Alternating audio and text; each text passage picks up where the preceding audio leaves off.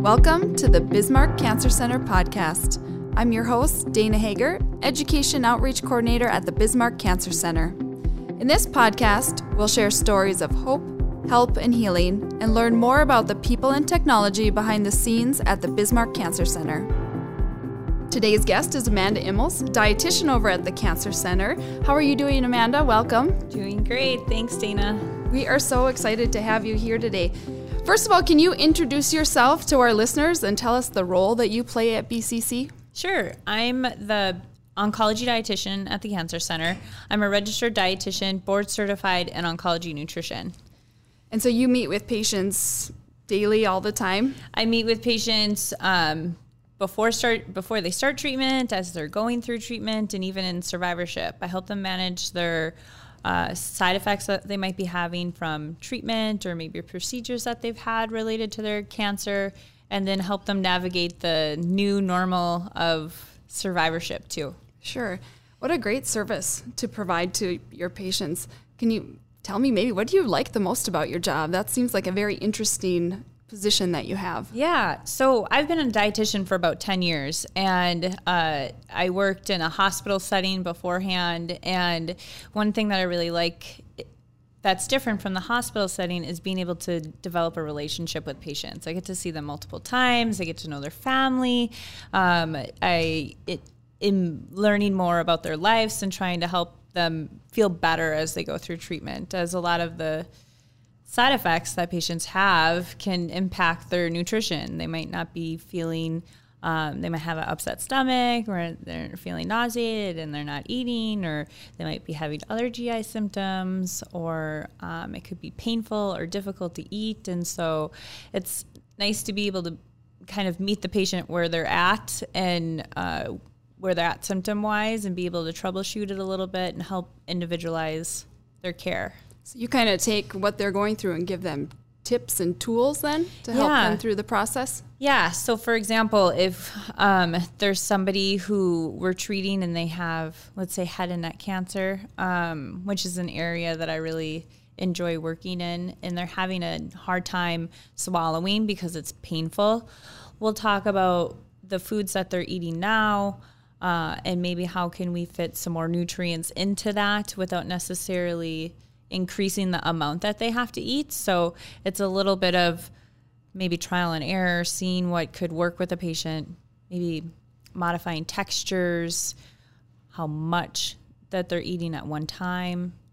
The goal is to really help them maintain their weight because we know that they patients who maintain their weight can tolerate treatment better, they heal up faster, their survivorship is better if they can do that. You're, that's a very valuable role and a great yeah. thing that you're doing for them. Tell me what it means to you to be able to offer these services to your patients. Yeah, it's really exciting because the Bismarck Cancer Center offers something that other cancer centers might not have easy access to. So sometimes, or some of the requirements are that cancer centers have access to a dietitian, but not, a lot of them don't have an in-house dietitian. And so, if a patient comes to treatment and they're having a hard time or they've had a rough weekend, the uh, radiation therapist might call me and say, "Hey, so and so is having a hard time. They've been really nauseous, or eating has been difficult, or they're having problems. Can you visit with them?" And I have the ability to go visit with them at that point in time versus making an appointment and having the patient wait and then maybe the side effect has gotten better or it's gotten worse by that point in time and so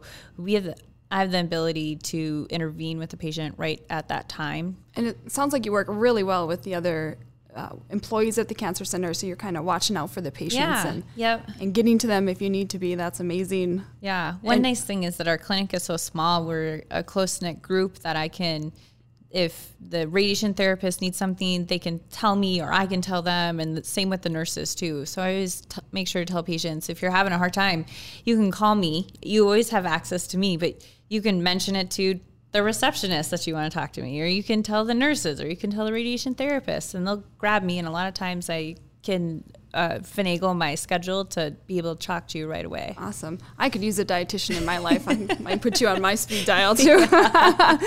you had mentioned earlier that you really like to work with the head and neck cancer patients. You've recently started a support group for that. Can yeah. you share a little bit about? Tell me about how that's going. It's it's really exciting because uh, there aren't very many uh, patients that have that diagnosis, and so unlike someone with breast cancer who may know other breast cancer survivors, sometimes head and neck survivors don't know anybody else with their sure. diagnosis. Mm-hmm. And their needs as a survivor can be different than other cancer survivors. They might have uh, lasting side effects that can impact their nutrition or their quality of life. And so being able to bring them together talk about those things, troubleshoot it a little bit, lift each other up, and support them has been really exciting. And so, uh, our support group is planned with another speech there. It's is planned with a speech therapist in town. Um, so you're getting more of a uh, kind of a comprehensive look at things versus just a nutrition piece of the puzzle. And we've brought in speakers uh, like a, a dentist has come and spoke. We've had a, a therapist speak. We have one of our radiation oncologists that's going to talk. Uh, all of them are talking about uh, maybe long term side effect management and then how to prevent those things um, or how to Im- improve them. And the support group's open? Yeah, the support group is open to anybody. Now we're starting to come back together a little bit, but we have it virtually. And so if you're uh, have access to a computer or even a phone, you can participate still. Wow, wonderful. Way to go to get that up yeah. and running for people and really form a community mm-hmm. for those individuals with head and neck cancer. Yeah. That's I'm only aware of one other head and neck support group, and that's on the eastern side of the state. So we're kind of covering a broad a broad area, have people from even northwestern North Dakota participating. Good. So Amanda, how did you get into nu- this field or nu- oncology nutrition?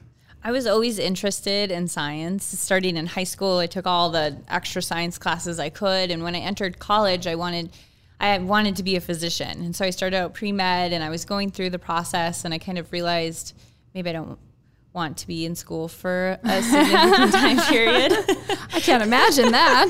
and so um, I've always been interested in exercise and nutrition and doing a little bit of soul searching and some job shadowing, I stumbled upon what a registered dietitian is, um, and I really like the various career paths. There's many different areas that dietitians can work, whether it's in a clinical setting or or maybe you run a, a school uh, food service nutrition department, mm-hmm. or you could work in the corporate setting running their wellness program or at a gym. There's so many different variabilities, and so I was really interested in that piece.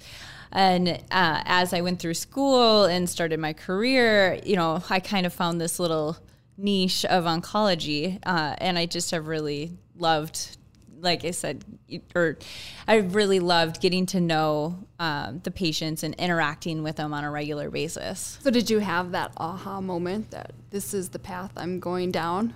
Well, it, you know, in my uh, career experience, I worked in a wore many different hats. I worked in an inpatient in a hospital. I covered dialysis, and then when somebody went on vacation, I kind of got thrown into oncology.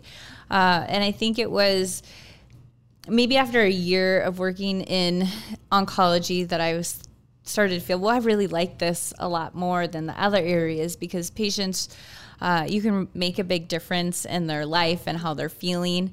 Uh, and they like to hear what you have to say. Uh, and they're much more likely to follow some of those recommendations too. Absolutely. You've talked about helping patients throughout their treatment with cancer, but the nutrition goes beyond cancer treatment, correct? Yeah. And so I we do a lot of work with survivorship. We have two survivorship nurses uh, who work with the care plans and talk about maybe some long term side effects. But oftentimes patients can get into this phase of kind of this is is this is what my new normal is, uh, and then we start talking about. Uh, preventing recurrence um, or preventing other cancers, and that's where nutrition comes into role into play. And so, uh, talk a lot about diet during survivorship, um, a lot about plant based eating, and trying to help patients move a little bit more in that direction. and just be a support system for Yeah. healthy living after the cancer Yeah. treatment's done. And sometimes patients can say, "Well, I have to do this for my survivorship." Well, it's for I mean, your whole family should do it. it's, It's good not for just everyone. for survivors, Yes. absolutely. Uh-huh. Good food, good life, good health, right? Yes, yep. Something like that. Well, you do other things at the Cancer Center. I see you out and about at events and things. What are some other things that you might participate in? Yeah, so I go we'll go out into the community and do some speaking events during uh, things like our Project Hope, or we'll do health fairs talking about cancer prevention too. That's another hat that I wear talking about cancer prevention, and so um, you might see us out at health fairs talking about fruits and vegetables and how do we shape our plate, uh, or at uh, some local businesses talking about how to prevent those top four cancers and and working towards being healthier. You're a busy lady. Yeah. Just to recap that, Amanda, there's a speakers bureau through the Cancer Center, and people, if they want someone to come talk to their business, school, organization, they can call you, and you'll come out and Yeah. and give them a presentation on whatever topic they choose. Yeah, I have spoken at professional conferences too about cancer and survivorship, um, or cancer treatment and nutrition, and so there's lots of different areas where we can help educate the community. Excellent. Thank you for the work you do. And Amanda, thank you for being a part of this show today. We appreciate you coming down and sharing some of your skills and what you do at the Cancer Center with us. Yeah, thanks, Dana. Happy to be here.